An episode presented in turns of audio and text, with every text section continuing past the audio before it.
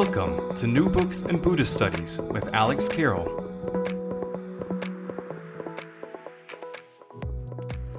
How do you understand mindfulness?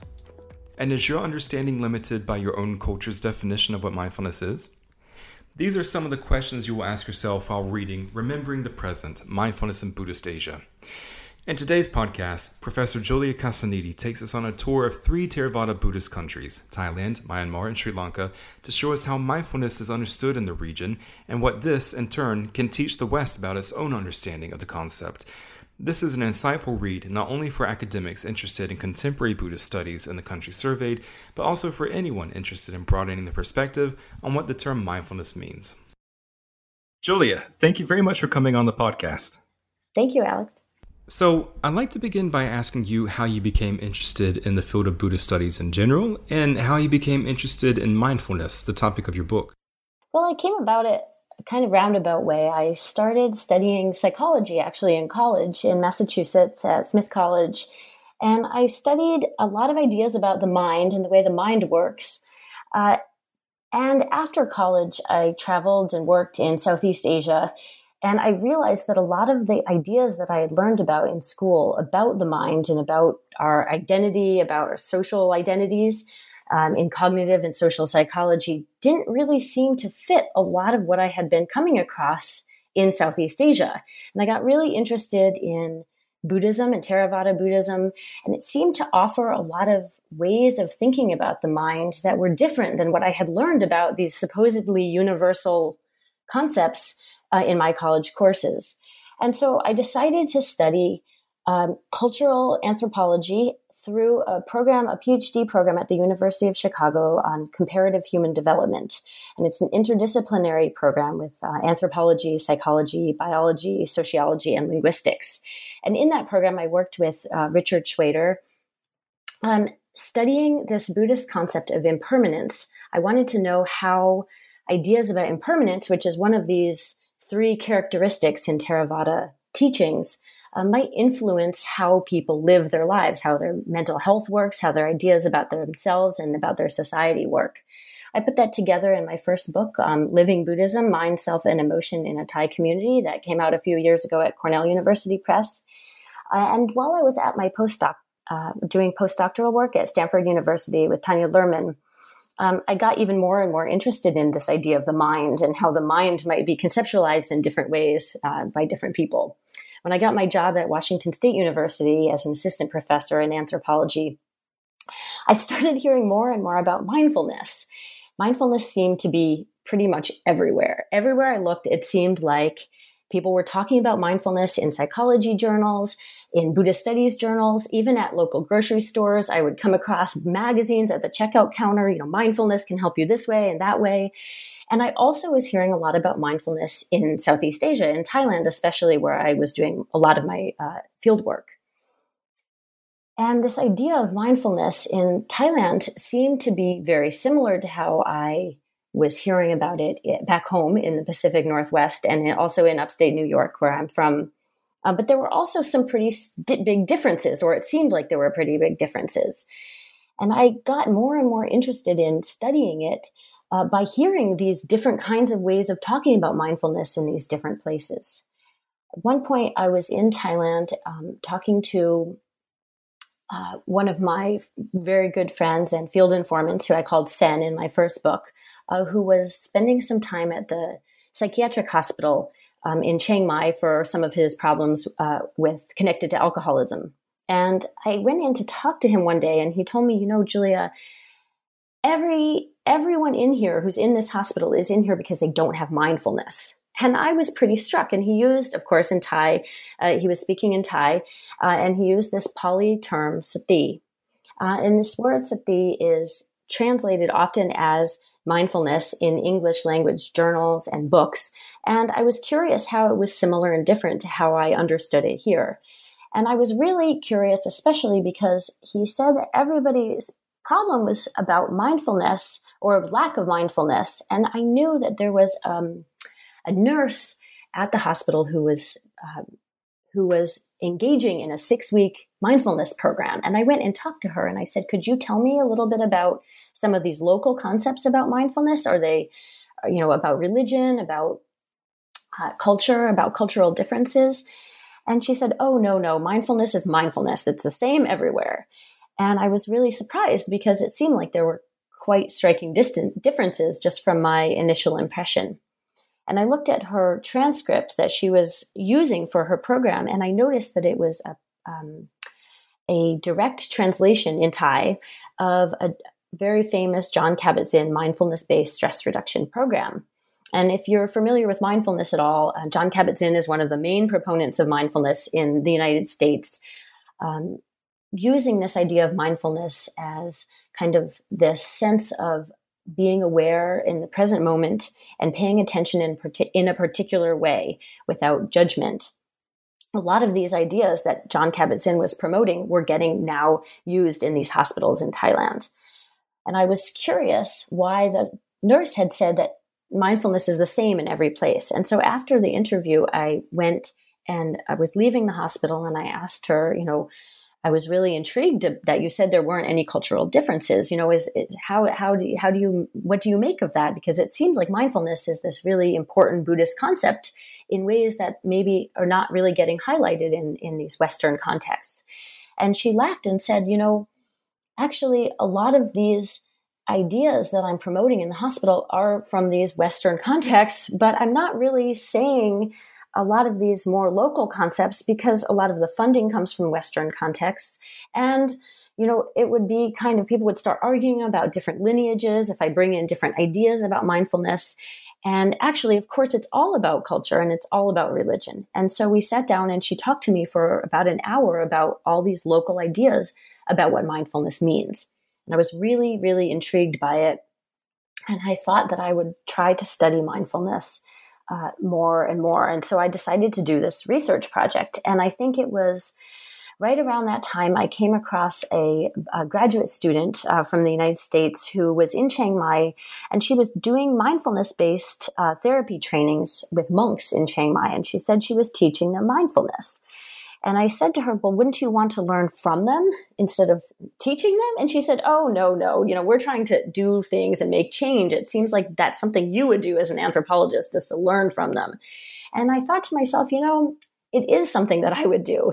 And so after she kind of prompted me, I decided to do a research project on mindfulness and try to uncover some of these ways that people are understanding mindfulness in their own lives, not just from the psychological sciences point of view, which often tries to look at mindfulness as um, something separate from cultural variability of the mind, and not just from a Buddhist studies perspective, which often looks at texts and kind of mm, looks at these authoritative sources rather than how people are actually living. And I decided I wanted to study how people are actually living today. One of the meanings of my book title, Remembering the Present, is to try to get us to think about how mindfulness is being used today in Buddhist majority contexts.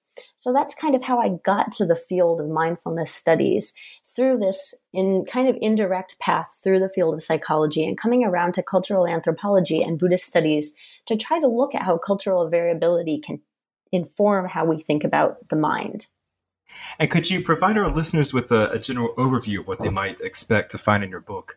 Yes. So basically, remembering the present, it provides a, an engaging, kind of person centered analysis of mindfulness as practiced in these Buddhist countries, mostly in Theravada countries with um, majority religions of Theravada Buddhism, um, because a lot of this mindfulness um, comes with the way that the Western concept of mindfulness comes from these Theravada traditions in some senses. Um, so I looked at mindfulness as practice in the countries of these Theravada areas um, with a comparative eye on how these practices look similar to and different from each other, and also from how they look similar to and different from each other in the United States and other Western settings. So, through over about 600 interviews and surveys with Buddhist monks, psychiatrists, university students, and non specialist farmers and villagers in Thailand, in Myanmar, and in Sri Lanka, and also with a comparison in the Northwestern United States, I looked at basically how mindfulness works for people in their individual lives. And through that, through this, these personal accounts, the book argues for five key associations that I draw out that mindfulness, I argue, has in different ways, in variable ways, with ideal and actual mental characteristics. These mental associations I call in the book the quote tapes of mindfulness, an acronym that looks at how mindfulness can be associated with in different ways with ideas about temporality, with affect, power, ethics, and selfhood.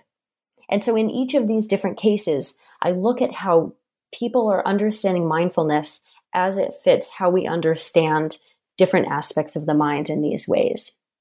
The introduction offers a little bit of an overview of it, and then each of the different chapters looks at how mindfulness plays out in different people's lives. I start with monks, I look then at meditation, uh, then I turn to more secular cases um, about uh, personal kinds of powers and even political powers and supernatural powers.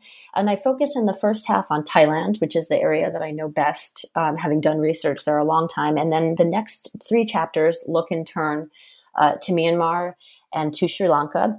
Uh, and then the final chapter looks at the United States and kind of broad, broadens out to how mindfulness plays out uh, at a more global scale.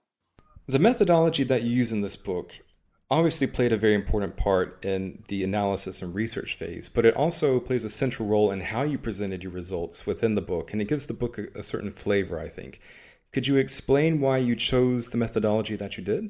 Um, I think the methodology is really key in some sense because I wanted to be really systematic about how I was approaching the research. Uh, because I have noticed often that um, certain kinds of sources can have more weight than others when I'm doing research. And I wanted to try to get as much as I could, of course, um, a broader sense of how mindfulness is playing out in different kinds of people's lives. So, in each site in the three countries, um, I, I, worked in Chiang Mai, uh, in Mandalay, and in Kandy, this kind of second cities of each of the countries, um, looking at how um, a group of monks another group of monks so that I didn't just um, inadvertently pick one lineage as representation of mindfulness.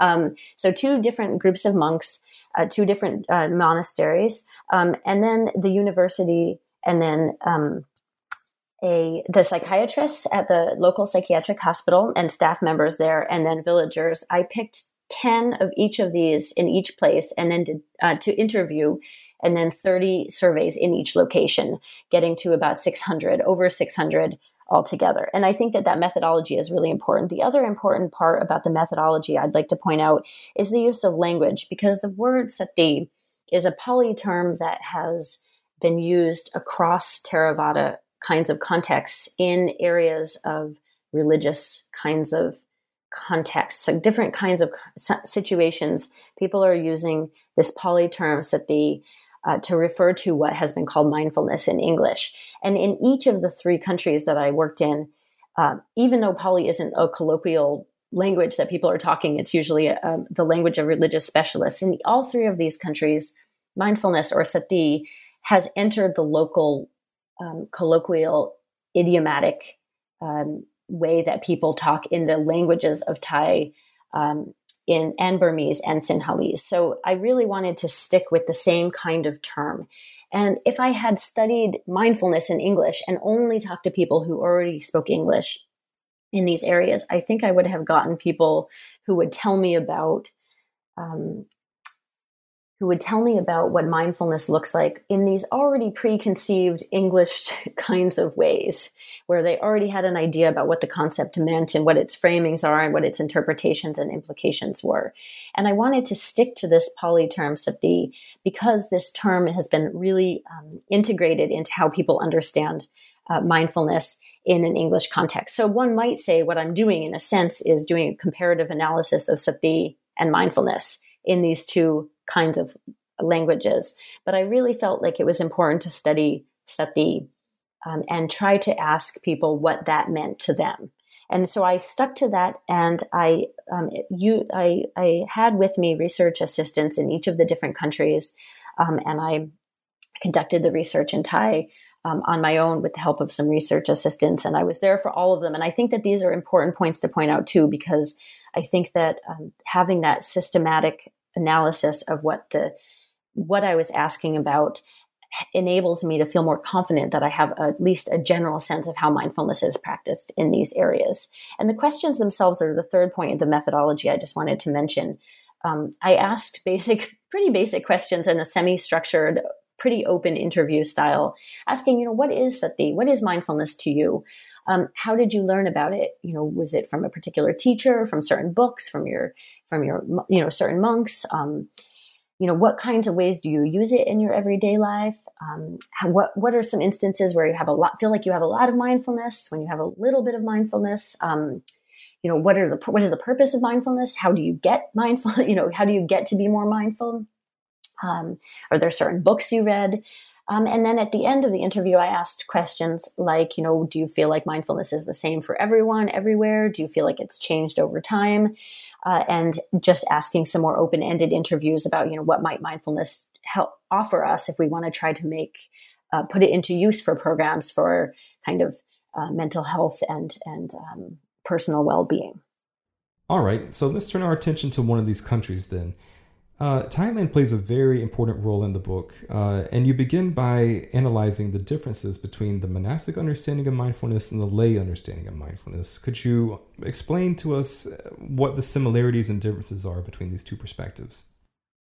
Yeah, so I wanted to write that first chapter about the monks because I even though I'm I've been pretty critical about kind of only looking at authoritative sources, I think most of my field informants and I would also agree that monks are really the ones who have access to the kinds of teachings both in terms of practice and the textual teachings where mindfulness is really um, a, an area that they can really focus on and that they can really develop. And so I started out with the first chapter about monks, um, and I learned a lot about how monks are putting mindfulness into practice, and also what kinds of things that they're reading about it and how they're using it. And a lot of Buddhist studies scholars might say, oh, well, some of these texts, you know, the Satipatthana Sutta, for example, the four foundations of mindfulness, oh, yes, you know, everybody either knows that and they all understand it the same way or, or they you know don't know what it is and they need to learn what it is in order to better understand what mindfulness is so this satipatthana sutta is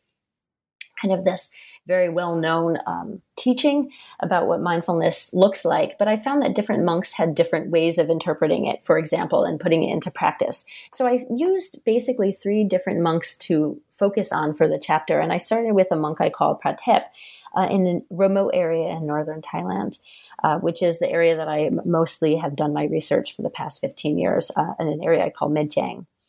Um, and I looked, basically, I wanted to use this uh, chapter as a chance to look at and introduce readers to some basic teachings about mindfulness within the Buddhist framework.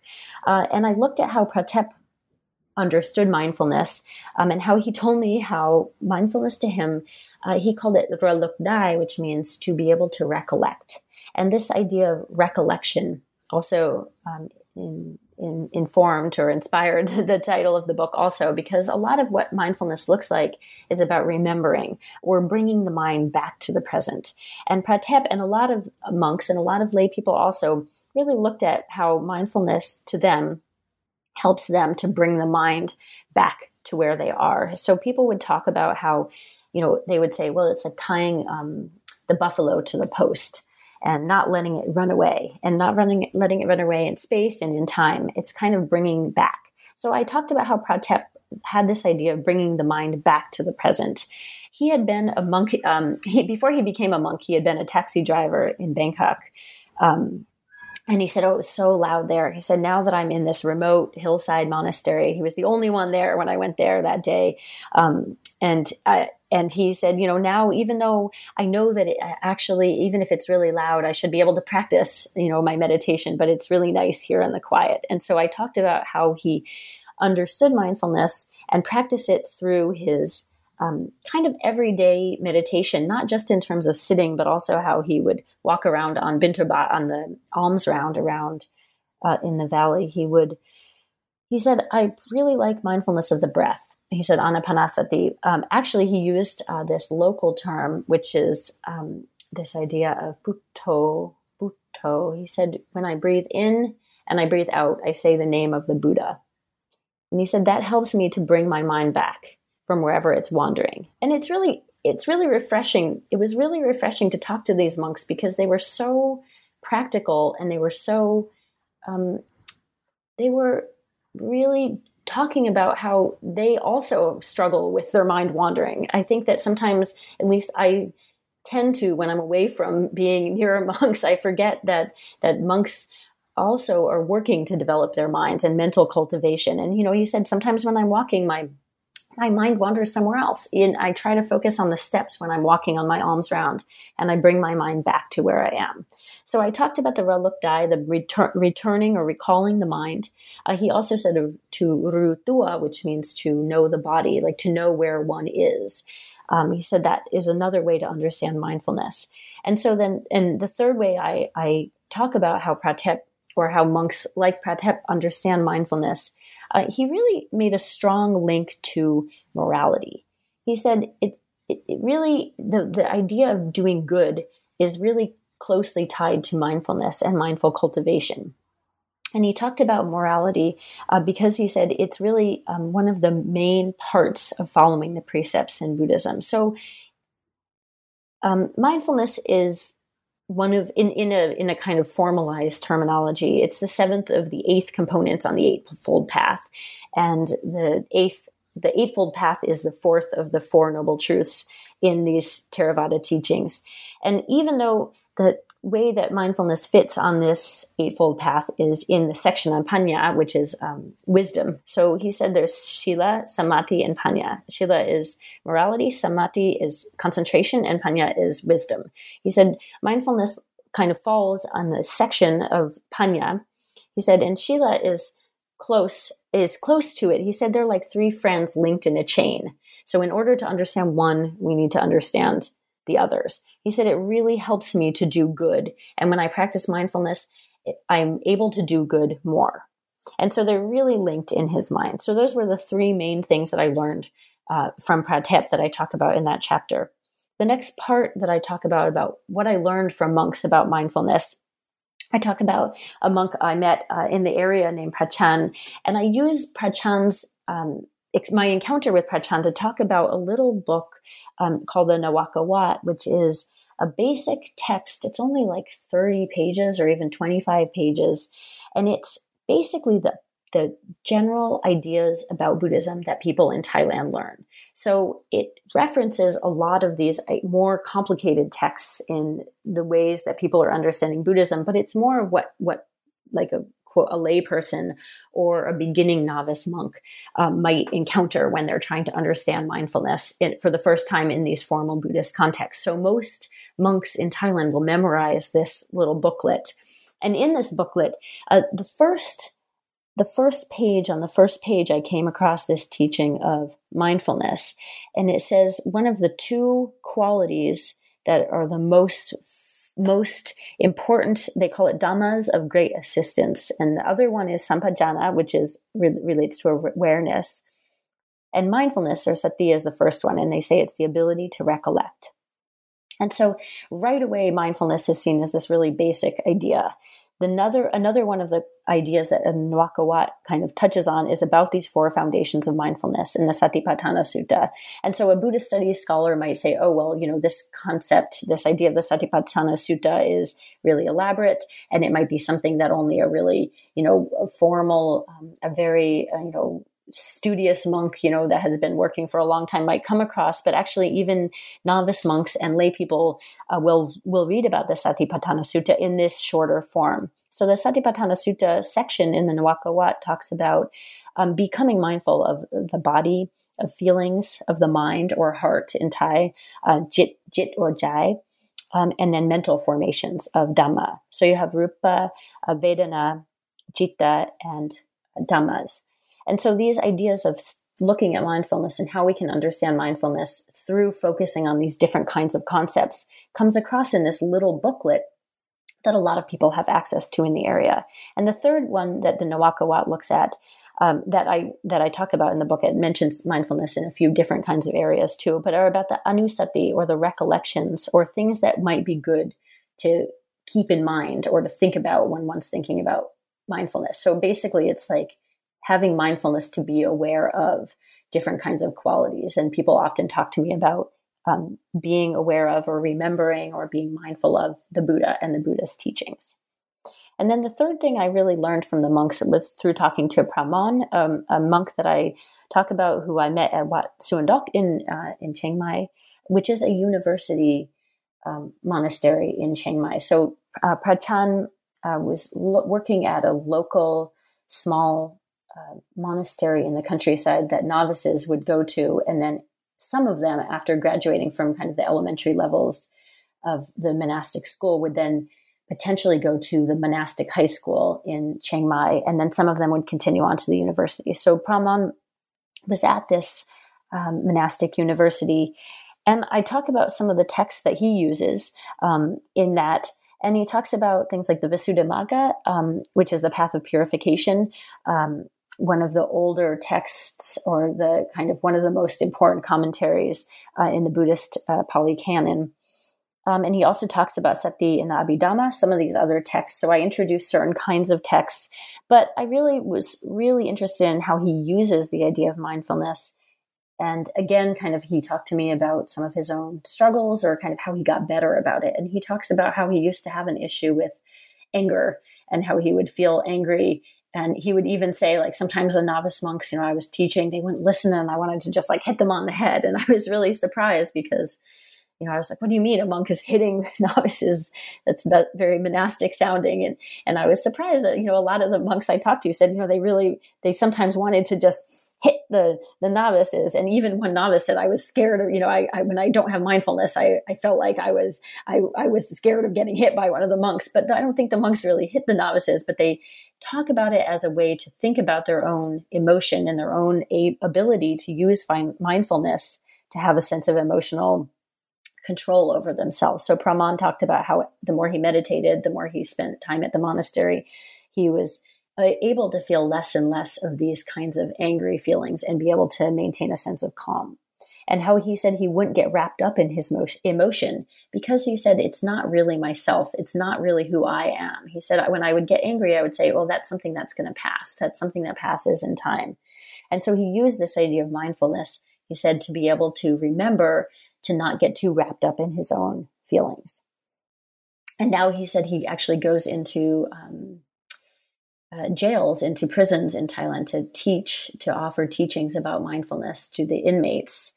And I think that this was really fascinating too. He said, and, and he even said sometimes, like before I would go into the jails, I would feel a little bit scared or just uneasy. And he said he would use mindfulness too to remember to not be scared or to feel a sense of calmness. And so in that chapter overall, I talk about how uh, the different monks that I talked to um, offered ways to think about, as I mentioned earlier, about these tapes of mindfulness. So, about temporality, I noticed that the monks talked about mindfulness as attending to the present, but also the sense of recollection or remembering or bringing the mind back to the present, being able to recall the mind to where one is. So, some of the monks would say, you know, oh, I remembered to be present for this interview when we set it up.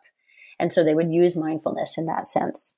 For affect, I noticed a sense of calmness the monks would talk a, lot of the monks would talk about this sense of mindfulness allowing them to be calm um, not really like really happy in a kind of exuberant way and not really emotionless and i kind of not invested in what i'm doing but a sense of calmness. Um, the power i talked about um, they talked about self-empowerment but it wasn't really a big theme the power aspect although i could see that the monks that especially ones who had who it seemed like had a lot of mindfulness or or were um, were um, invested in this sense of mindfulness. It's had a sense of uh, empowerment or self empowerment, but it wasn't something they talked about a lot. But the um, ethics of the tapes um, was another big one that they talked about a lot. They talked about morality, about the the morality of mindfulness, the importance of being good in a way I hadn't really expected necessarily. And they said mindfulness helps me to be good, and also when I'm good, it helps me to develop my mindfulness. And so it was really a big theme for them. And then the fifth tape, the one of uh, self, uh, it definitely seemed like the monks were talking about how they could kind of cultivate a self or themselves, but it wasn't the same kind of self cultivation I was used to. They really talked about how by cultivating mindfulness, they were able to develop a sense of self that was based on recognizing that they were not actually um, tied to a certain kind of person, that they, that they had this sense that there wasn't really even a self to begin with. And this, of course, t- touches on uh, the third of uh, the three, or the, the, one of the characteristics, or one of the three characteristics um, in some Theravada teachings about non-self. This teaching that we don't really have a self. And so these monks would talk about how mindfulness helped them to understand that they didn't really have a self to begin with. So that was that chapter to try to look at how uh, the monks offered uh, both a sense of textual teachings that they encountered and that they um, engaged with, not just in these kind of esoteric, difficult to access kind of books, although the ones that had spent more time studying did read them. Some of the monks said, Oh, you know, I read the whole Tripitaka, um, but other ones said, You know, I just read a little bit of basic text. So the textual teachings, a little bit about mindfulness, and also how they practice the sense of practice. Um, and also kind of how each one is putting it to use in their own way. And so I really got this sense uh, that that practice was really key. And at the end of the chapter, I kind of talk about how many of the monks said, well, you know, if you really want to understand it, Julia, you really need to practice. You really need to go and meditate. And so I end the chapter with this kind of recognition that even though the textual teachings seem really important, it's really, for many of them, meditation is really, really key to understanding mindfulness also. It's interesting what you just said about the retreat centers in Thailand because this is obviously one of the ways in which the laity come in contact with the monastic understanding or understandings of mindfulness. Um, so, what can you tell us about mindfulness and how it's presented and experienced in the many meditation retreats across Thailand? Yeah, so there are a lot of meditation opportunities for people in Thailand um, and across Southeast Asia, and especially more recently. Um, Erik Braun has a good book about the emergence of the mindfulness movement through uh, some teachings in Burma from uh, early part of the century. But there's a lot of different kinds of ways that meditation and and and uh, lay lay practice is available to people in the area, and for international um, international meditators also. Um, Brooke Schedneck just has a book coming out about lay international meditators in Thailand also. And so there are a lot of different ways that people have a chance to go and practice this meditation. And I remember I met a man um, that I call Kay in Chiang Mai who he'd been talking with his friends about mindfulness, and I could hear him at the next table. And this gets into the kind of participant observation thing, not just the systematic, you know, interviews, but just kind of listening and being there. And I heard him say, you know, mindfulness is really the most key thing, and it's going to get, you know, can bring you to nirvana and all this stuff with his buddies speaking in Thai. And I said, excuse me, I heard you talking about you know mindfulness what you know where did you practice this? And he said oh that monastery just over the hill uh, wat rampung um, in chiang mai. He said they are really good at it. And i thought well you know maybe i should go investigate. So i talk in the chapter about uh, different kinds of ways of practicing meditation and i do that for two reasons. One is to understand some of the variable ways that people practice mindfulness to look at different techniques and the second one is to just offer a little bit phenomenologically of how mindfulness feels and how one might get better at it. Monks and lay people, I had noticed, um, don't really talk a lot about the feeling of mindfulness. When I would ask them, and they would say things like, um, at first, when I started meditating, it felt really hot and, and uncomfortable and itchy, and, and I wanted to get up. But then, after I practiced for a while, it got better. It would be those kinds of general feelings, but in general, people wouldn't really say much at all. And I think that that has to do with, first of all, monks don't are taught not to really talk about themselves a lot and to say, you know, me and my experience. Um, and also because I think as people meditate, they become less um, tied to the idea of words and descriptions of, of what they're doing, and they want to distance um, the sense of meditation. It kind of creates its own space. And Michal Pagis um, talks about that in some of her work about meditation retreats and how they kind of turn people away from discourse into kind of a quiet space. But I really felt like if I wanted to write about mindfulness in the region, I needed to try to meditate and to try to write about what it felt like to meditate. So even though uh, everybody and every every person has a different experience. Uh, I talk about my own experiences with a series of five meditation retreats to try to introduce some of the different practices and also how one might uh, progress in the path of meditation.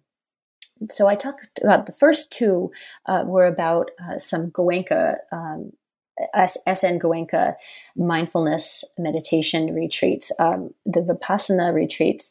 Uh, he's very famous internationally, uh, and is teacher's teacher, uh, Ledi Sayadaw in Burma, was one of the proponents of the lay mindfulness movement uh, in that area and across into Thailand. Uh, Goenka talks about uh, mindfulness within the sense of the Satipatthana Sutta. He really focuses on this Satipatthana Sutta, especially the first first of the four foundations of mindfulness about bodily sensations. When I first went into the the um, Goenka retreat, this was actually about almost 20 years ago now in Dharamsala in India. I, I, did a Goenka retreat and I remember I had to sign a psychological health form. And I remember at the time thinking this is kind of strange, but it turned out to be a really difficult experience. Um, and Willoughby Britton is now writing about some of the kind of side effects for some of these long-term Goenka practitioners and how like there's some some some aspects of the teachings where pe- people are not as as informed in what people are actually what some of the history and the tradition um, suggests without having a particular kind of teacher can struggle with some of this because it is a really intense experience. I remember when I did that, I was really um, the most prominent feeling I had when I was there was how horribly boring it was. It was so it was terrible. I was really, really bored. And I think that for people in the region that I was, you know, studying in Southeast Asia, most people already know a little bit about what they're doing when they do a, the first meditation retreat. So I hope that that's not the experience of everybody. But I think for a lot of people, especially new meditators, it is. I really felt like I just wanted, I thought about everything I could think of and nothing seemed to, you know, time just seemed to stand still. And that there was a 10 day course. And by the time I finished, I thought, never again. I'm done. I'm not i'm not going to do this again. But somehow a few years later I, I signed up for another one. I think I, I really felt refreshed from it and i really liked this sense of um, kind of noticing i remember hearing about change and about impermanence a lot and how i was more attentive and attuned to what was going on um, after I finished the Goenka retreat. And so I think, you know, Goenka's emphasis on bodily sensations, in some ways, he's really um, um, following what he calls, you know, the Buddha's teaching. So I, in my book, I really try really hard not to say this is the correct way or this is the real way or this is the right way. I think for each of the different teachers and different monks and lay people, they have their own interpretation. Um, Goenka has some kind of novel ways of looking at practice. He talks about bhikkhus or, you know, monastics could be lay people also, you know, if we think about how a bhikkhu could be a practitioner. Um, but he really focuses on these bodily sensations and says this is going back through his teachers, teacher's teacher, uh, through to the Visuddhimagga, the Satipatthana Sutta, um, to the quote, ori- you know, original words of the Buddha. The second meditation retreat I did of Goenka it was easier. It was still really difficult. Uh, but I remember thinking, and this was in Phitsanulok in, in central Thailand, and I remember thinking about how I realized that if I didn't think about trying to be productive, I could actually, if I just dropped a thought right when it when it came to me, rather than try to work it out. Because in the first one, I had thought, well, if I just think about a thought long enough, I can solve a problem and maybe, you know, figure out what I'm doing next week when I get out of here or come up with a, you know, project for a new research paper or something. And I realized that the second one, if I just dropped the thought when I first got it, then I actually could get the time to go by faster. And of course, um, an hour is a long time, and I, and I we were doing multiple hours one after the other, and so I kind of thought, well, all right, if I can just get the time to go by, I can be done with this because it was still very very difficult. And it finally finished, and it was really pleasant. I had a good experience, uh, but it was still really difficult. The third retreat I did was a year or two later, and this was at um, the monastery um, at Wat Suan Mok. Uh, Buddhadasa Bhikkhu uh, is one of the probably the most famous Thai monastic. Um, some people might say Ajahn Chah, Payutto. It really depends on who you talk to, but he is really known as kind of the popular uh, modernist intellectual monk in Thailand. Um, and he has written hundreds and hundreds of books, um, and he talks about impermanence. He talks about non-self a lot. Um, Don Swearer had a, a great um, book that was working with him uh, called Me and Mine and how to kind of distance senses of self. Uh, but Buddhadasa Bhikkhu's meditation, and I did another 10 day retreat there in southern Thailand, um, talks about mostly about anapanasati, which is the mindfulness of the breath. And he says, yes, the Satipatthana Sutta and the fo- focus on the body is important. He said, but the anapanasati, and we have anapanasati, so it's the mindfulness there of breathing, he said is really important. Breathing in and breathing out and focusing on the breath in that way. And like the Goenka one, it was hour long sessions. But I noticed during this one that not only would I try to drop a thought when it first came to me, but I would also not kind of get upset at myself if I realized that I was traveling with a thought. I was thinking with a thought as it went on.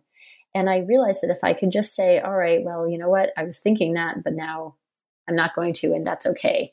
I would actually not just have the time go by, but I would have a more pleasant experience at it.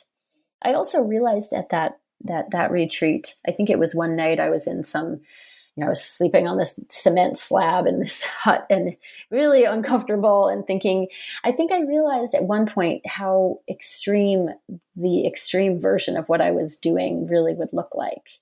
And I don't think I had really realized that until that point. And I feel like sometimes when um, mindfulness practitioners, in some contexts, in lay contexts, practice mindfulness, they say, "Well, I don't want to go go there and really kind of take it to the take it to the edge."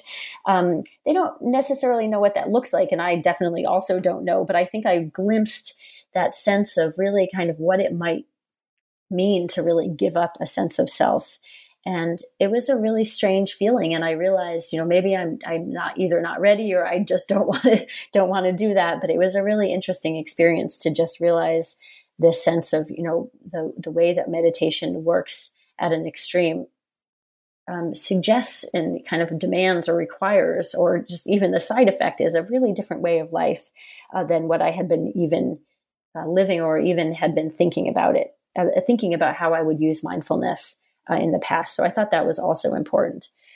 I had two more meditation retreats I talk about in the book, and the fourth one um, was at um, um, uh, a cave temple, Tam Tong, in uh, northern Thailand. Uh, it's a cave in the woods in the forest, and it's connected to Wat Rampung and Wat Jomtong, which are some of the monasteries uh, that the man K had pointed to when he had said, you know, he just got out of a retreat. And they're tied to um, Ajahn Tong's work on certain kinds of meditation uh, based on his trips to Burma. Um, in the 1950s, I think it is, 40s or 50s. And in this, he talks about, or at Tam Tong, when I was there, they talk about a certain kind of noting sensations on the body, and especially through walking. They practice certain kind of walking. Uh, they call it yup na, pong na in Thai, about picking up the foot and carrying it over and putting it down.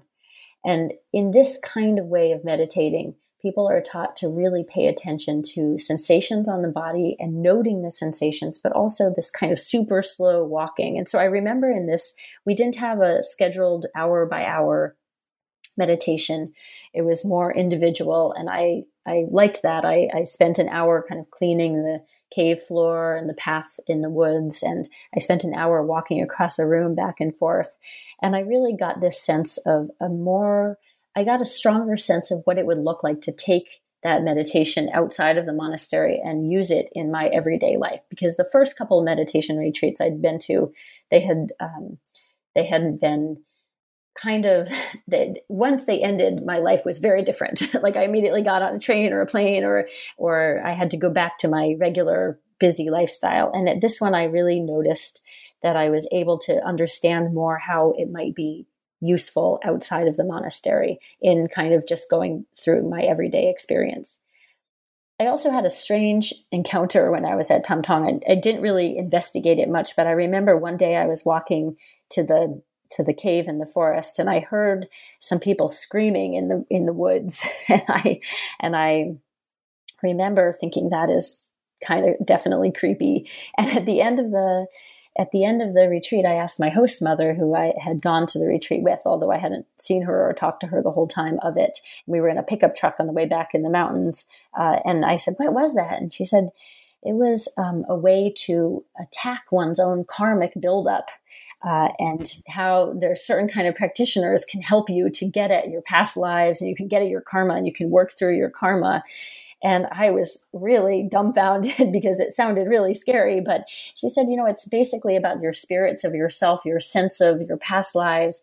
And she said, you have to have really strong mindfulness in order to be able to do it. And so that was kind of cluing me in to a different way of understanding mindfulness that I hadn't really been aware of that ties mindfulness to ideas about spirituality and spirits and kind of powers of the mind uh, that I then talk about uh, later in the book. But the fifth meditation retreat I did uh, was really an unstructured one. I found a monastery near um, the area that I had been doing research in in Mae Jaeng in northern Thailand. I call it Mae Long. And in this meditation retreat, it was more like I went there and the, the people, the, mon- the monastics there, said, Sure, we have an extra kuti or, or a place to, to, to meditate, and you're welcome to stay.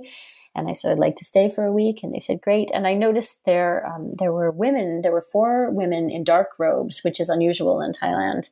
Um, they are, they were not uh, which is the female monastic, um, but they were um, they told me that they were Maechi, which is like a monastic nun, but they said, oh, well, we just wear the dark robes because that way, you know, if we're in the woods, it, our robes won't get dirty. And I thought that was really interesting because it really reminded me that some of these political connotations about gender and how meditation monastics uh, are able to access certain kinds of practices is a lot more complicated um, than I had been expecting. But during the week I was there, I spent the time uh, as I had been taught in the other ones, uh, you know, sitting for an hour, walking for an hour, and sweeping the path and cutting vegetables for for the food.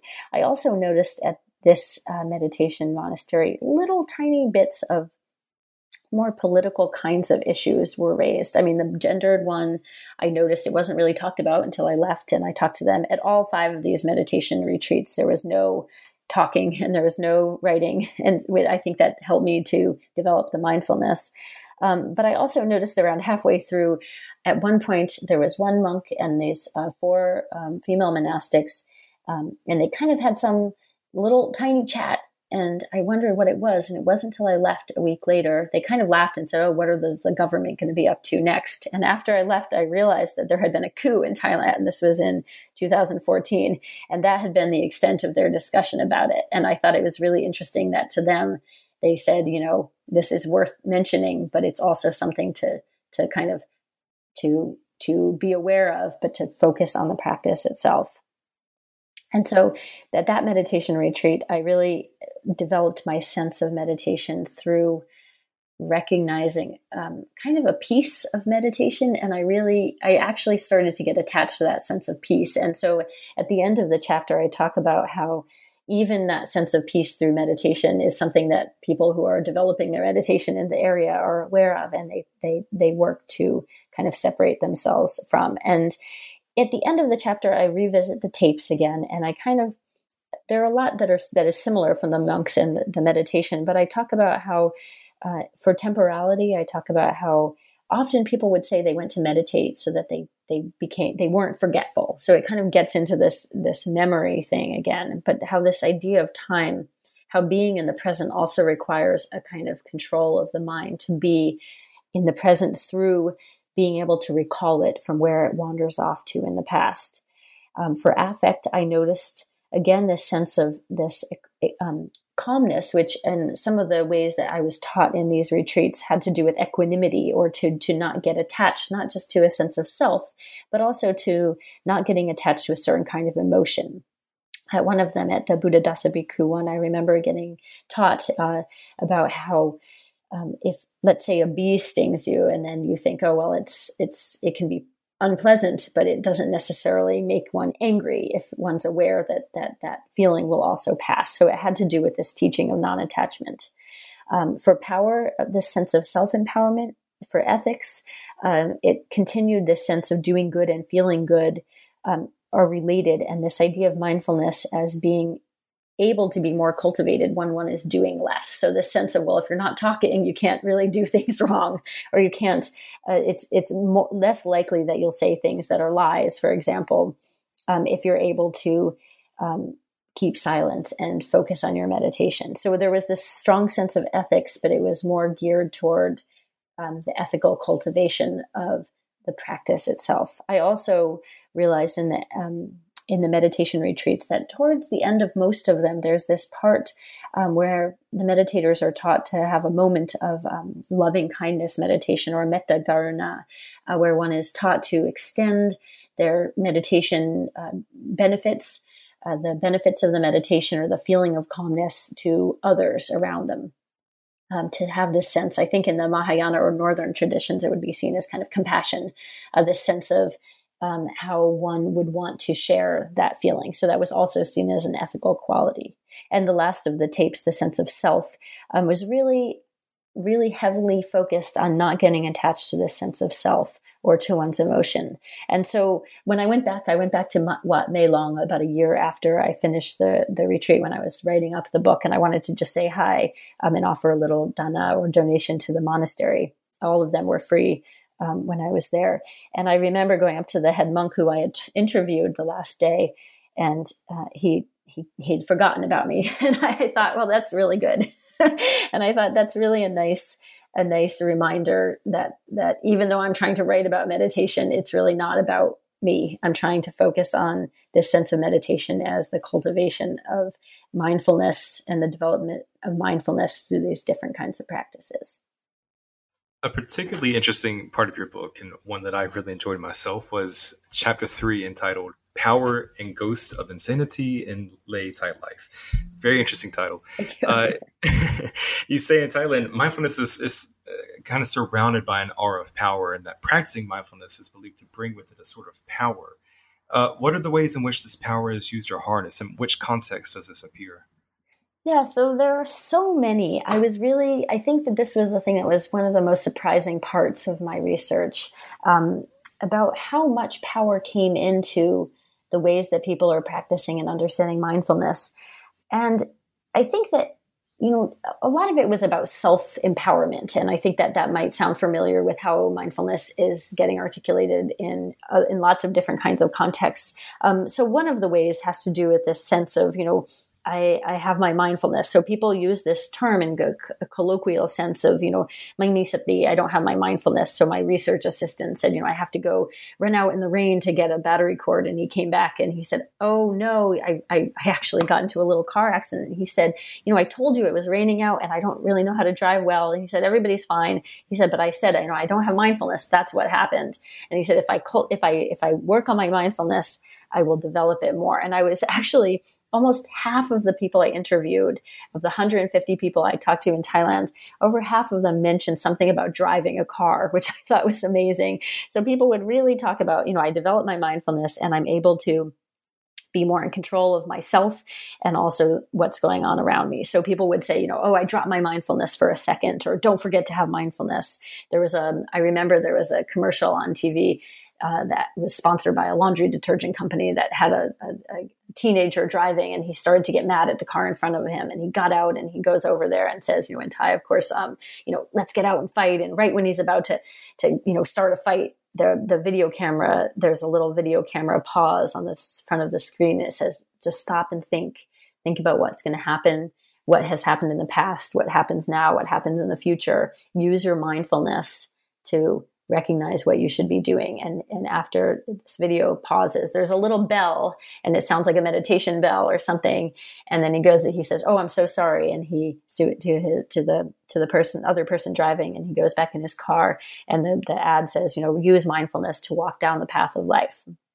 And I thought it was just such a nice reminder about what mindfulness does for people. It really is seen as a way for them to kind of develop a sense of, of, um, you know, being kind of in control of who they are. Um, this came across a lot. I found um, in in elementary school textbooks. So I went to the to the place where they sell the textbooks that elementary school teachers will go to buy them to use them in their classes. And I found talk about mindfulness all the way from like six years old to like you know throughout through high school um, little instances in the teachings especially in the, the textbooks about buddhism and society about religious studies about you know remember to use mindfulness and you'll be safer or remember to use mindfulness and everybody will get along sometimes later in the, the later years they talk about breathing in and breathing out, or the mindfulness of the breath, or, or different kinds of aspects of the uh, four foundations of mindfulness. But a lot of them were these very practical ways that mindfulness was put into use.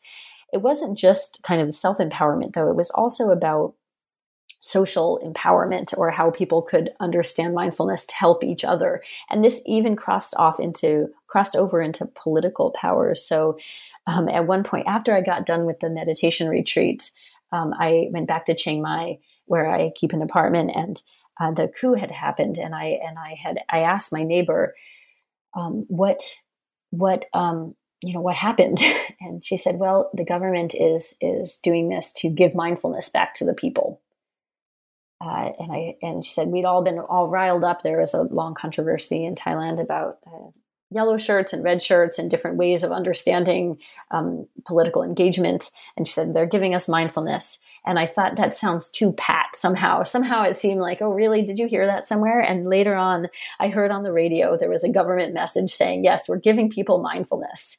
And I thought that was fascinating because that's another way that mindfulness is getting used to create a certain kind of political kind of kind of citizen or a certain kind of political way of expressing power saying you know oh let's all be mindful. But it was kind of manipulated just like commercials or political campaigns would take this idea of mindfulness that people really like and believe in and kind of value and saying well i'm going to i'm going to be the one who's giving you mindfulness. And a year later the prime minister I was looking at one of his broadcasts and he did does these weekly broadcasts and he would he said, you know, this let's all remember to be mindful and not listen to our neighbors. Let's listen to what, you know, what is best for us. And so he was really using this sense of mindfulness.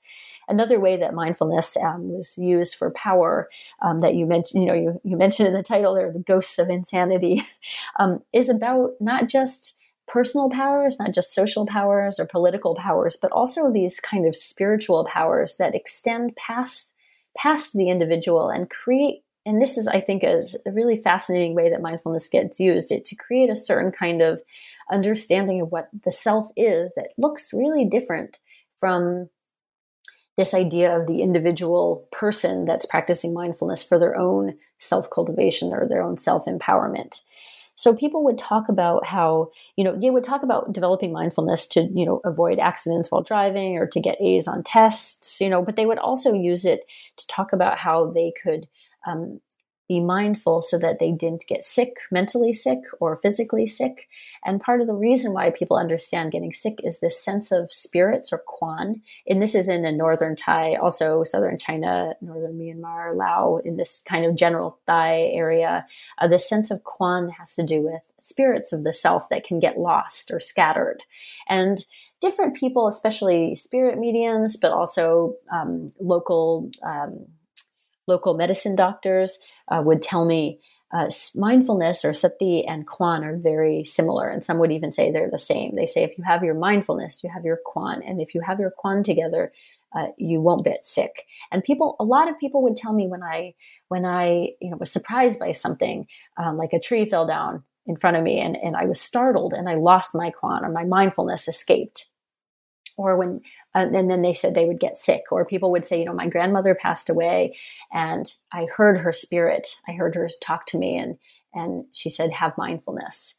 And so there's this sense that when one's attachments or one's feelings or emotions kind of get scattered or lost when something happens either something sad happens or bad or they're surprised or they're having some problems um, I, I, recently wrote an article in a in a journal for um, transcultural psychiatry about how you know often people will say they they they had some psychiatric issues if there were some kind of structural uh, social issues, uh, then they would they would practice their mindfulness because they understood themselves as not having their mindfulness. Their mindfulness got scattered. So in this chapter here, I talk about how this sense of scattered mindfulness creates um, um, an imbalanced or a kind of um, a mindless, you could say a mindless mind that creates certain kinds of illnesses, mental illnesses, but also physical illnesses. Like Sen had mentioned, my friend Sen, when I when I first started uh, talking to him about mindfulness, he said, you know, everybody here at the psychiatric hospital is they're here because they're they're mindless.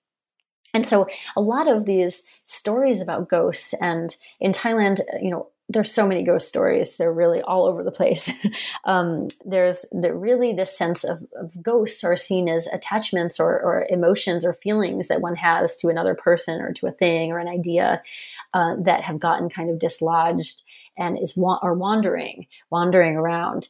Um, and so this these ideas of attachments that get dislodged are seen to be tied to this idea of, you know, well, mindfulness helps you recall the mind and bring it back, bring it back from wherever it was. Because a lot of the ghostly, kind of scary effects in Thailand have to do with people thinking about the past in a certain way and saying, okay, I wish I wish things could be a certain way. So when people, for example, if they die in, in accidents or in, un, in unnatural kinds of circumstances, um, people will say, well, I'm especially scared of these ghosts. And some people will interpret that as, um, well, my mind has kind of moved over to them and they, it's hard to get my mind back to where I am. So there's this ghost story um, about Nang Nak, um, uh, a story about ghosts who um, uh, comes back is this old story that almost everybody in Thailand has heard of um, that that comes back to haunt her husband who thinks that she's still alive. And when he realizes when she extends her arm under the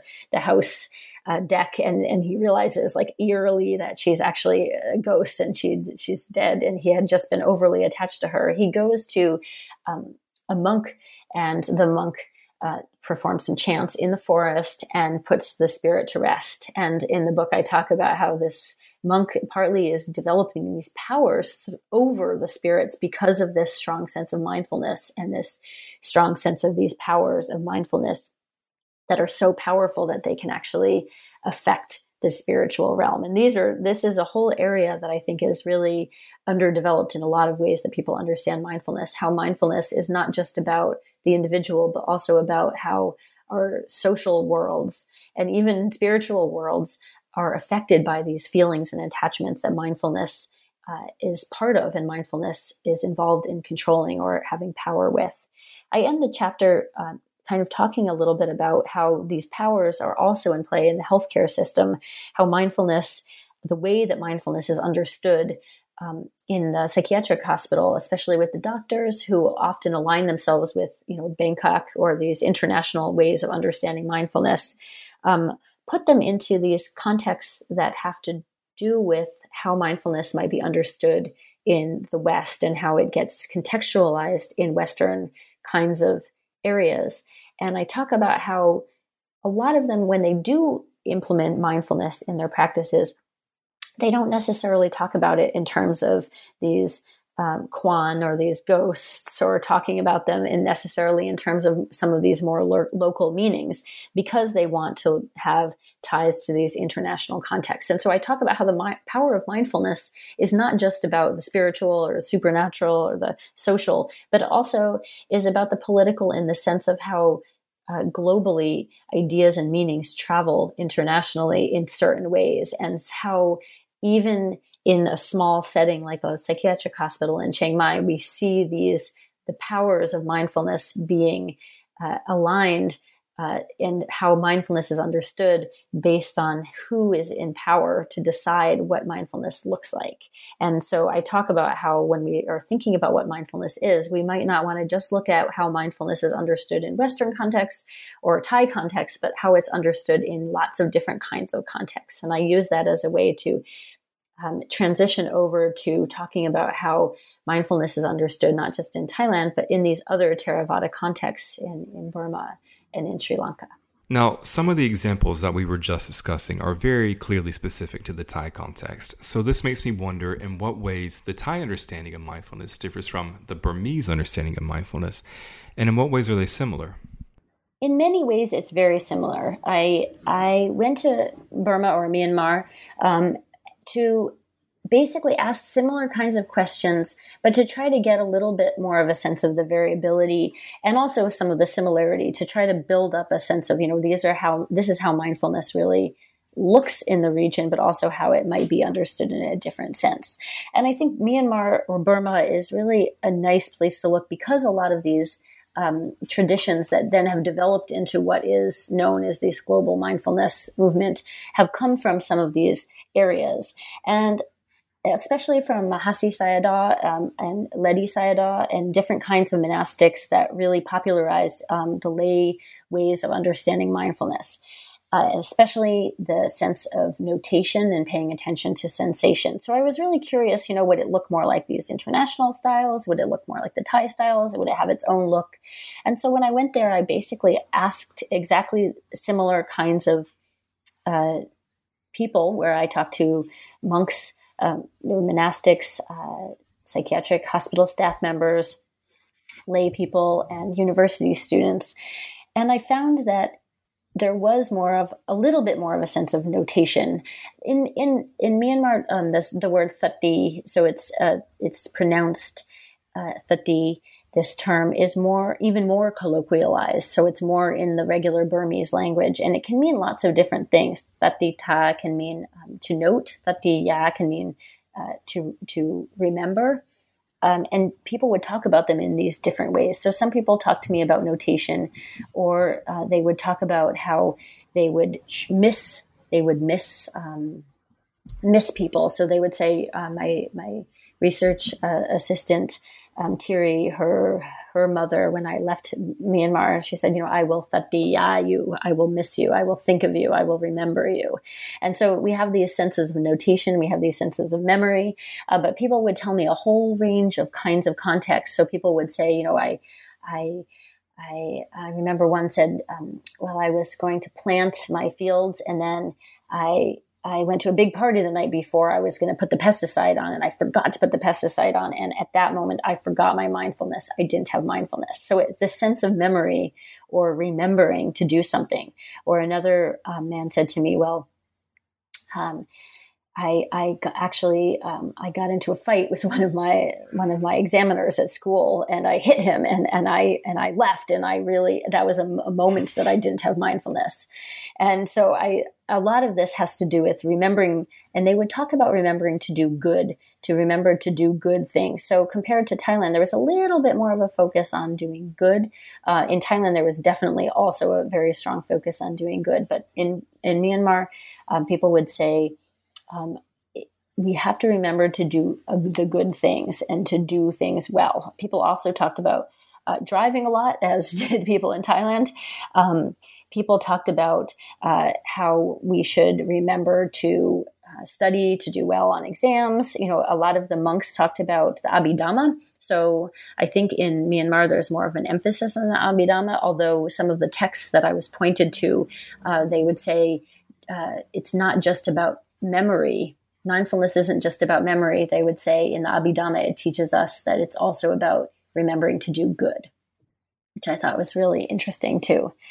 And there was also more, compared to Thailand, there was even more of a sense of a lay familiarity with what mindfulness looks like. So I remember one of the last monks I interviewed said, you know, don't bother interviewing lay people. They won't really know much. that was kind of a theme throughout that, like, you know, monks are the ones who know and the lay people don't. And, and definitely, you know, almost everybody I talked to was familiar with the idea of mindfulness across all three areas uh, in Thailand, in Myanmar, and in Sri Lanka. But um, some people who weren't ordained were like, I think I recognize it. Yeah, it means like to be aware, to remember, you know, to be mm. present, right? You know, and, but this, I remember this monk said that. And then I went to this tea shop and I talked to this one man. I think it was for almost four hours. And he was a lay person and he had lots of ideas about mindfulness in his own way. And he said, Do you, you know, do you have mindfulness now? And I said, I guess so, a little bit. You know, he said, Well, then what foot did you get used to get, step off of your motorcycle when you came into this tea shop? And I said, I don't know. And he said, Well, if you had mindfulness, you really want to be paying attention to that. And he said he used to be in the army. And he said, well, that's what they teach you in the army to step left, right, left, right. And he said they're basically developing mindfulness. And mm. I hmm. thought that was really fascinating that he was saying this is how mindfulness is really getting used. It's to develop a sense of concentration, to note what you're doing, and to remember what you're doing. There were also um, talk about super supernatural powers of the mind, not as much about Kwan, uh, but about Bala or different kinds of understandings of ghosts. Compared to Thailand, there was a little bit more of a sense that ghosts even have their own lives, and so they have their own um, have their own mindfulness, which didn't really come up in Thailand a lot. Uh, in Thailand, it was more like ghosts are kind of dislodged um, um cravings and, and wishings and attachments Um, but in, in Burma, some people said, you know, the ghosts have their own things to do. Um, but compared to Thailand, there was more of a sense of, um, you know, we could have control over the, the supernatural also, which was definitely also the case in Thailand. A couple people mentioned to me, well, I used to think that mindfulness was to miss someone. So somebody said, well, I, when I was little, I thought, well, if I'm away from my parents and I the I, I think of them, I, I have mindfulness of them. And he said, but now um, I realize that it's to note my sensations. And I thought that was really interesting too, because I it reminded me that often, at least in my own field, or in some of the psychology, the areas of psychology, and even in Buddhist studies sometimes too, there's this sense of reifying other places in time. And I, I wanted to point out in this book, you know, that in these areas, ideas about what mindfulness looks like, and, and by extension, what ideas about the mind looks like, are also changing as different messages are circulating and translating around the world. And I thought that was also really important. And in the when I went to go to the psychiatric hospital, I think the psychiatric hospital outside of Mandalay was the most difficult place to get access to. But as with other areas, people were super friendly and really willing and interested in talking to me. Um, I noticed at the psychiatric government psychiatric hospital in Myanmar also there was a DSM, the Diagnostic Statistic Manual, uh, which is the kind of quote Bible of mental uh, disorder. Uh, was also being used there, which I thought was very interesting because it really is suggestive that mindfulness or ways of understanding the mind that are created in Western context are also getting used in the hospital. Uh, but in the hospital in outside of, of uh, Mandalay in Myanmar, uh, the psychiatrists were more willing compared to in Thailand to use these local ideas. But some of them said, well, we don't really need to incorporate mindfulness in our treatments because everybody already gets that from the monasteries. And so that was another slight difference in how mindfulness is used. But in general, thinking about the tapes and thinking about the temporality, there was this sense of remembrance. Um, in terms of affect, there was also this sense of calmness um, and kind of equanimity and kind of not feeling attached to one's emotions.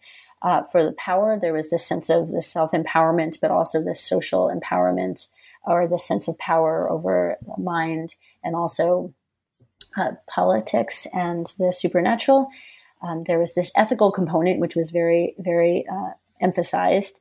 And there was this sense of this non self or this sense of cultivating a particular way of understanding the self that is impermanent. So there were some basic shared similarities, even as there were some of these cultural differences. Hmm. And if we go a little bit further to the southwest and take a look at Sri Lanka, for example, what is the Sri Lankan attitude to mindfulness and how do they understand the concept? So, Sri Lanka is quite connected religiously to Myanmar and Thailand, especially historically, but it's not as tied to some of the lay movements for mindfulness in particular. But in Sri Lanka, there's also a history of lay uh, kinds of uh, revivals um, especially Anagarika and Olcott and others in Sri Lanka, kind of pushed for an ability for lay people to also be able to practice meditation and to also have access to some of these Buddhist teachings. So, Sri Lanka, Myanmar, and Thailand, in addition to Laos and Cambodia, although I didn't have the time to really go and do research there, although I would I would love to be able to, and also some of these other areas around it. But in Sri Lanka, it also has this Theravada history. And in Sri Lanka, in Myanmar and Thailand, people would point to Sri Lanka saying, like, that's where, you know, that's where people are really developing. That's where it was really developed. That's where, you know, they're really, really Buddhist there. And there's some particular differences in Sri Lanka right off the bat that I noticed. Um, first, that there's more of a sense, and this came across in the research um, in terms of how mindfulness is understood, more of a sense that monks that religion, especially the Buddhist religion and, and mindfulness, is the purview of monks in Sri Lanka. And I think that's for two reasons. One is that there's multiple religion, there's more of a sense of multiplicity of religion in Sri Lanka. Of course, in, in Myanmar and in Thailand, uh, there's uh, Muslim minorities and other kinds of religions and Christianity. But in Sri Lanka, there's more of a sense of multiplicity of religions within the same kinds of cities. Um, and there's also uh, the tradition of at least idealized um, ordination for life. And so often uh, in Burma, in, in Myanmar and, and Thailand, um, monks are understood to ordain for you know I've known I know I've known people to ordain male people to ordain for five days and then stop. So almost every every almost every male person I've ever met in Thailand and Burma in Myanmar have ordained as a monk, and so they get this kind of moral training, including that of mindfulness, pretty regularly. In Sri Lanka, people are or at least ideally ordained for life. And so the area of mindfulness is more to them. The other is it's something that they are understanding. Although when I first got to Sri Lanka, I met a Muslim woman, a young woman who said, "Oh yes, we have mindfulness in Islam also." So yeah, it's everywhere. So it wasn't just seen as this elite Buddhist concept. Uh, but it was definitely, I noticed in the interviews that the monks were more textually elaborative of it, and the lay people were a little bit less, comparatively to Myanmar and Thailand, a little bit less um, ex, um, kind of wanting to elaborate on it.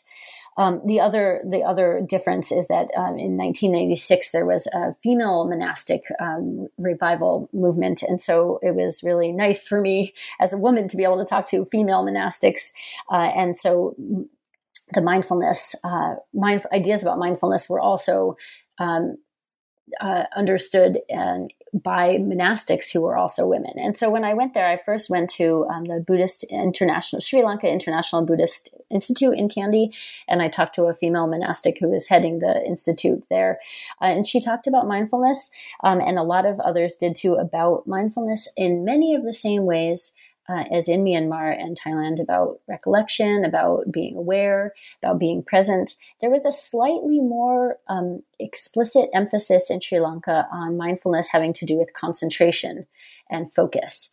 People talked about how, you know, if you concentrate well, then you're able to develop mindfulness, and mindfulness helps you to concentrate well. So that was one of the areas that seemed to be a little bit different to me. Another area that uh, seemed a little bit different, in addition to the monastic kind of textual teachings and this idea of focus, some people said to me, well, you could practice mindfulness, but you could practice it the wrong way. So you want to practice mindfulness the right way.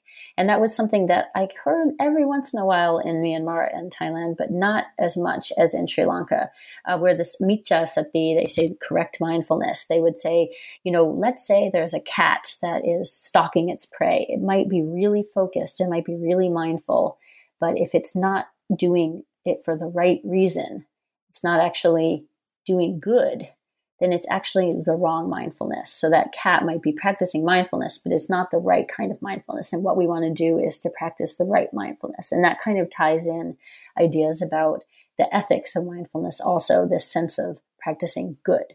But in general, in Sri Lanka, people would tell me a lot of stories about mindfulness in ways that looked similar to what I had been hearing in other areas. So I remember a monk told me about how before he had been a monk, he said, I, I was um, working at a bank and I got trapped in the, the bank vault by accident when they closed the door and went home for the night. And he said he got really scared. And he said, I used my mindfulness to help me figure out a way to get out. And he said, mindfulness saved my life. And those were kind of similar kinds of stories the head monastic at the International Buddhist uh, Study, the uh, Sri Lanka International Buddhist Institute.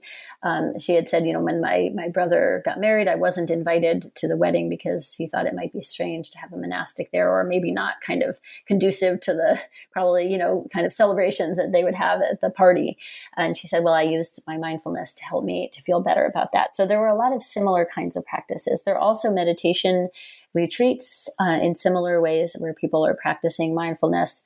I met with uh, Gananath Obeyesekere there, who who like um, Stanley Tambiah also had gone to the University of Peradeniya, where I did the interviews with the students, and he said, "Oh, mindfulness is kind of one of those rich people, hip." kinds of concepts where people escape from themselves on these retreats for a vacation or something and he kind of said well it's not that big of a thing and I said, you know, it seems like even if it's not something that is mm, emphasized by monks all the time as especially the central teaching it still is it was told to me as this really important concept by both the monastics and lay people uh, when they talked to me about their practices so in sri lanka it didn't seem to have the same kind of colloquial use but the monastics talked about it a lot as being some one of the most important aspects of Buddhism. When I went to the Kandy uh, hospital uh, and went to the psychiatric unit and interviewed people there, I thought it was especially fascinating to talk to some of the doctors and the the psychiatric hospital staff there because they talked to me about how um, because they were working with people of different kinds of religions, they said, Well, I'm not really sure how we should be teaching mindfulness to people who aren't Buddhist. And it reminded me of some of these more international kinds of controversies or discussions that people are having about mindfulness. Is it a religious concept? Is it a psychological concept? Uh, how can we make sense of it? Um, I met these two residents who had been doing their residency in Colombo in the capital, and they had learned about mindfulness as present moment awareness, and they had actually gone through a Jon Kabat-Zinn mindfulness based training program. And it was really interesting to talk to them because they said, you know, we're not really sure. Should we be using these Buddhist concepts? Should we be using these kind of westernized psychology concepts? And they said it was something that they're thinking about and talking about. And it just reminded me again of how these ideas are really they're not in contrast to each other but they're they they work off each other and they're in conversation with each other and they're not a perfect overlap of each other and i thought that was really important and i think in sri lanka i i especially recognized how relevant an understanding of mindfulness within its local context and how it ties into these ideas about power and who has the power to talk about mindfulness how relevant that is to patients and also just to people who would benefit from the practice. Now that we've surveyed the, the three big epicenters of the Theravada Buddhist world, I guess we can say, if we if we take a few steps back and take in the big picture, what can we say is the difference between how Theravada Asia understands mindfulness and how America and the West understands mindfulness? I wouldn't want to say that I have a sense of how everywhere in the world people are practicing mindfulness. In the book, I talked about I talk about you know Western ways of understanding mindfulness, and I base this discussion uh, in um, on a lot of literature review of psychological studies, Buddhist studies, and kind of popular culture. I also did 120 interviews and questionnaires in the area of Eastern Washington, uh, where Washington, where I work at Washington State University, because I wanted to have an empirical basis and not just make generalizations based on what other people are assuming about mindfulness. So I do feel like I have a sense of some of how people are thinking about mindfulness in Western contexts, but I also want to make sure that I don't um, claim to know all of the different ways that people are understanding mindfulness, especially in the United States or in these Western kinds of conversations, because mindfulness is quite new, I think, relatively new in these Western contexts, and there are lots of different kinds of understandings of them. But in general, I did, and especially in the last chapter, I did revisit the tapes. Um, of mindfulness in Thailand, Myanmar, and Sri Lanka, what I call the Theravada Asia, um, ways of understanding mindfulness and how they might look similar to and different from mindfulness in these Western contexts. And I think there's, in general, a sense in in in both of these contexts about time being important in the sense of being uh, attending to the present. So the sense of the present did seem to come up um, in all of the areas that I did the research. I'm not by every single person I talked to, but by most people, they would say um, being aware of what's going on now is important. But compared to Southeast Asia, I think in the United States or in this area, in um, the Pacific Northwest, people would focus on the present kind of exclusively and not pay as much attention to the concept of remembering. The words word sati ties to this uh, Sanskrit term smriti, which ties to um, the idea of remembering. And I think that this idea of remembering, the trace of remembering in the concept of mindfulness in sati, kind of has gotten lost as it has transitioned into Western contexts. And I think that when in Southeast Asia, people would bring back this idea of remembering. Some people would say it's just to be able to remember, but many people talked about it in terms of recollecting and being able to remember the present. In terms of affect, I found that people in comparatively in, in the Pacific Northwest or in these Western contexts often used mindfulness to want to be happy. And I think happiness is a loaded, loaded word um, tying to certain American ideals. What does happiness look like? Is can you have a calm happiness, or is happiness always this robust kind of feeling of yeah, you know, kind of over overwhelming joy. Um, some people in Southeast Asia, the few people who did make explicit comparisons, would say, you know, here we really focus on calmness.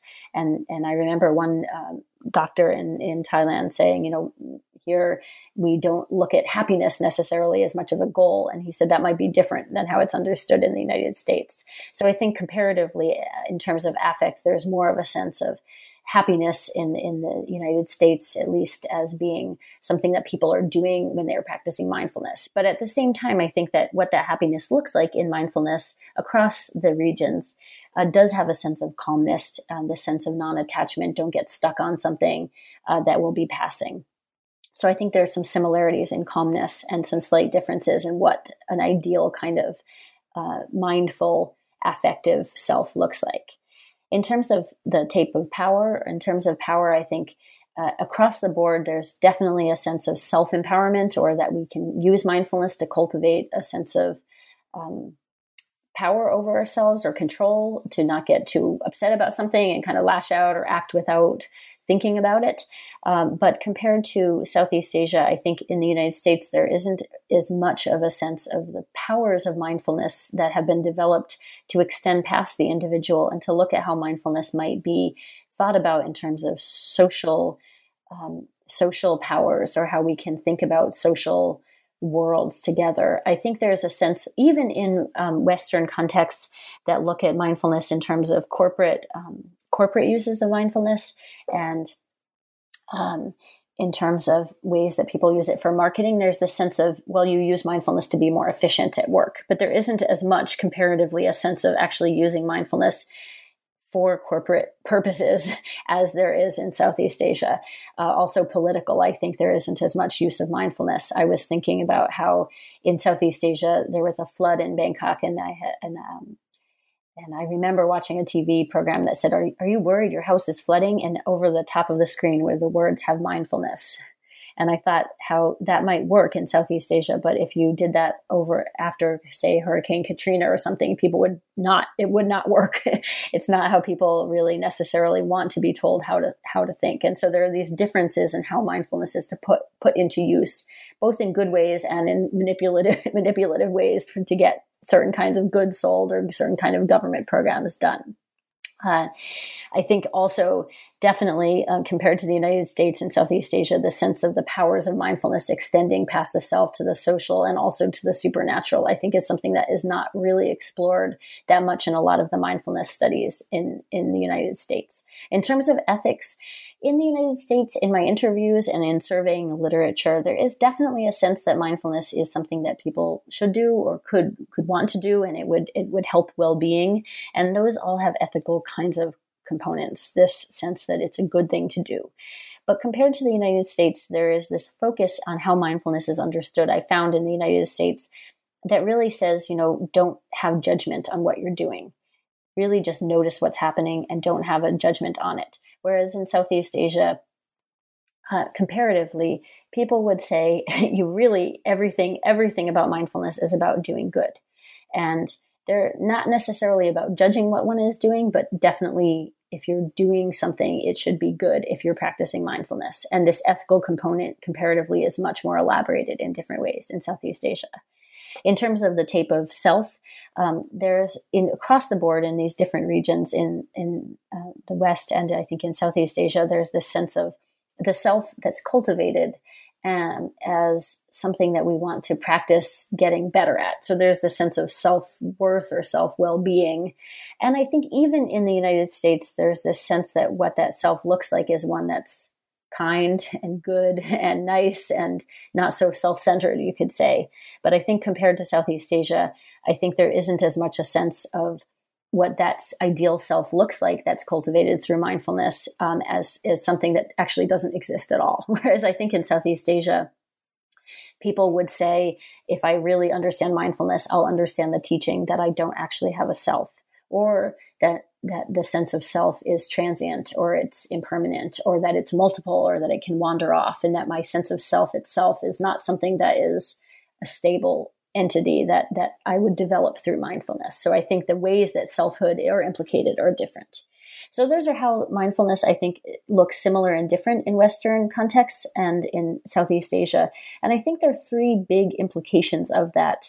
I think first, I've noticed in a lot of mindfulness studies, um, there's, a, at least in the psychological literature, there's a sense that mindfulness uh, may have had these cultural baggages or these cloakings in this Buddhist kind of context in the past or you know back when in these cultural places but how mindfulness is understood now is kind of acultural. It doesn't really have we, we got rid of all that extra baggage. And i think one of the things that my study shows is how a lot of the the ways that mindfulness is couched actually is couched in different cultural ways in Western context and in Southeast Asia, and not just that it's cultural in one place and acultural in another. By looking at these comparatively, these kinds of ideas about time, affect, power ethics and selfhood comparatively, we can see how actually certain kinds of ideal ways of being in Western contexts are also implicated in mindfulness that have cultural connotations and histories about what we want to do when we try to use mindfulness to become a better me, for example. And I think that that's one of the biggest implications, this psychological implication about the mind another implication is just showing how mind the mind is different in different kinds of places. This idea of, diversity in mindfulness that we want to look at how mi- mindfulness might work in southeast asia in order to better understand our own I guess if we're talking about Western contexts, and I think that this is true um, for Europe also in, to some extent, and my colleague and friend Jo Cook is writing a book uh, coming up about mindfulness in in in British kinds of uh, contexts also, and I think that there are some overlays, but I do think there are differences across different regions and Western areas also. Uh, but I think we might want to take some of these potentially take some of these Buddhist ideas about non-self or about uh, um, different ideal affective kinds of practices or about ethics and potentially put them into mindfulness practices in Western contexts. So the first implication was a more of a psychological one. The second one is more of a Buddhist Buddhist one, kind of how we might want to take mindfulness and not just see it as an isolated idea, but actually use um, some of these uh, use some of these teachings that are circulating in Southeast Asia and, in, in, and use them in our own mindfulness practices to make them more fleshed out to potentially help ourselves a little bit more.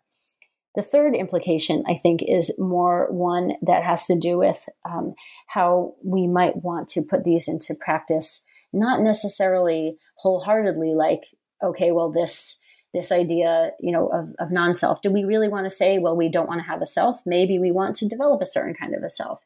And this this implication has to do with the therapeutic kind of implication. How do we want to think about mindfulness in different ways for different people with different goals and different ideals? Devon Hinton and others are looking at how mindfulness could be put into practice to help Cambodian refugees in the United States, for example, who might benefit from looking at mindfulness in a particular way that's different from how somebody in a different kind of cultural setting might benefit from it. And so that kind of ties into how therapies therapies that that put mindfulness into practice might want to think about diversity and not just you know we could say quote whitewash mindfulness and assume that a certain way of thinking about mindfulness is a universal kind of concept. And the last thing i wanted to say about that and i think is kind of one of my biggest take home messages is that when we think about mindfulness in Southeast Asia, we might be tempted to say, well, they do it their way there, and we do it, you know, our way here, and, you know, to each their own. But I think the conversation I had with my friend Sen about mindfulness and about how he said, you know, really, if without mindfulness, it's hard to be sane, it's hard to really, you know, really to have a sense of well-being at all. It really reminded me that that these ideas about what mindfulness look like circulate they travel around globally and they travel along power lines. And we want to be paying attention to that when we're thinking about what mindfulness might look like in terms of monks, in terms of important, you know, scholars, in terms of um, important psychiatrists or Buddhist studies, um, uh, Buddhist studies uh, specialists. We might want to be paying attention to that also. uh, to think about not just what they're saying as good or bad, but to understand the context that they're coming from and how they're aligning themselves so that we can better understand how mindfulness and ideas about the mind uh, might work in different ways for different people. Well, thank you very much for this interesting discussion. I think it's uh, been very insightful to see how other cultures, uh, and specifically Theravada Asia, conceive of this nebulous term mindfulness that we hear about so often today. Uh, before we go, though, I'd like to ask you about what projects you're working on and if you have any plans for the future. Yeah, so I'm basically wrapping up the mindfulness work right now. I've been giving talks about it and writing some articles about it. I just finished up an essay in a book on Buddhism, meditation, and science by David McMahan and Erik Braun. Uh, I wrote an article called Wherever You Go, Maybe There You Aren't, instead of Where You Are, uh, kind of playing off Jon Kabat-Zinn's uh, classic work. Uh, I also uh, wrote up some of the implications of this in a book called Universalism Without Uniformity with Usha Menon, that's from University of Chicago Press, thinking about it mentally. Um, and as I wrap up these kinds of past projects, I'm also starting a new project that's really in the beginning stages of development, but it will be looking at how different ways of attending uh, to the mind and to the body reflect different uh, processes of perception. I notice in meditation, especially Vipassana styles that are popular in the mindfulness movement, they suggest very particular ways of paying attention. And I'm really curious how that what that means for how we might see things, like how we actually encounter our worlds in terms of thinking about cultures of attention and this ethical self cultivation of thinking about how how we're looking at the world, how that influences what we actually see. I'm really interested specifically in this idea of um, the frequency bias. It's called this sense of, you know, we pay attention to something and then suddenly it seems to be everywhere. I noticed when I was studying impermanence, impermanence was everywhere. And then when I studied mindfulness, mindfulness was everywhere. And I want to know, like, how, how is it that when we start to notice something, how does it suddenly seem to be everywhere around us? And is this this does this actually shift culturally uh, in in ways that we're attending to the world around us? And this ties into uh, the, the uh, Amos uh, Tversky and Kahneman's work on cognitive biases and heuristics and how we're using these ideas. Uh, we use certain kinds of shorthands uh, to interpret what we see, but how these shorthands or these heuristics or kind of uh, shortcuts to perceive our worlds might be different in different kinds of cultural contexts. So this fall, uh, I just am finishing up a fellowship at Cambridge and I'll be at Cornell this fall, but uh, after uh, in November, I'll be in Chiang Mai uh, with Tanya Luhrmann, my postdoc advisor from Stanford. We'll be interviewing patients with schizophrenia at the Chiang Mai Psychiatric Hospital looking at how people there are, are, are, understanding ideas about perception and causation. And I'll be interviewing people in, in Thailand also to think about ideas about notation, uh, attention, and perception. And so it's really in the beginning stages right now, but I'm really interested in this these Buddhist teachings about attention and perception and how that might offer an alternative or a different kind of way for understanding the mind and even our own realities that might look different from how we understand it in these westernized psychological kinds of settings. Well, again, thank you very much for coming on the, the podcast today to discuss in, in such an interesting and, and thorough way your book, Remembering the Present Mindfulness in Buddhist Asia, published by Cornell University Press. And uh, I'd like to wish you a very nice day, and I hope we will stay in contact to discuss your future research. Thank you so much, Alex. Thanks for having me. You've been listening to New Books in Buddhist Studies with Alex Carroll. If you're interested in learning about other new books in Buddhist studies, head over to newbooksnetwork.com or search for New Books Network wherever you get your podcasts. Audio used with permission from Musique Delicieuse and is taken from the song Small Flowered by Para Furkova.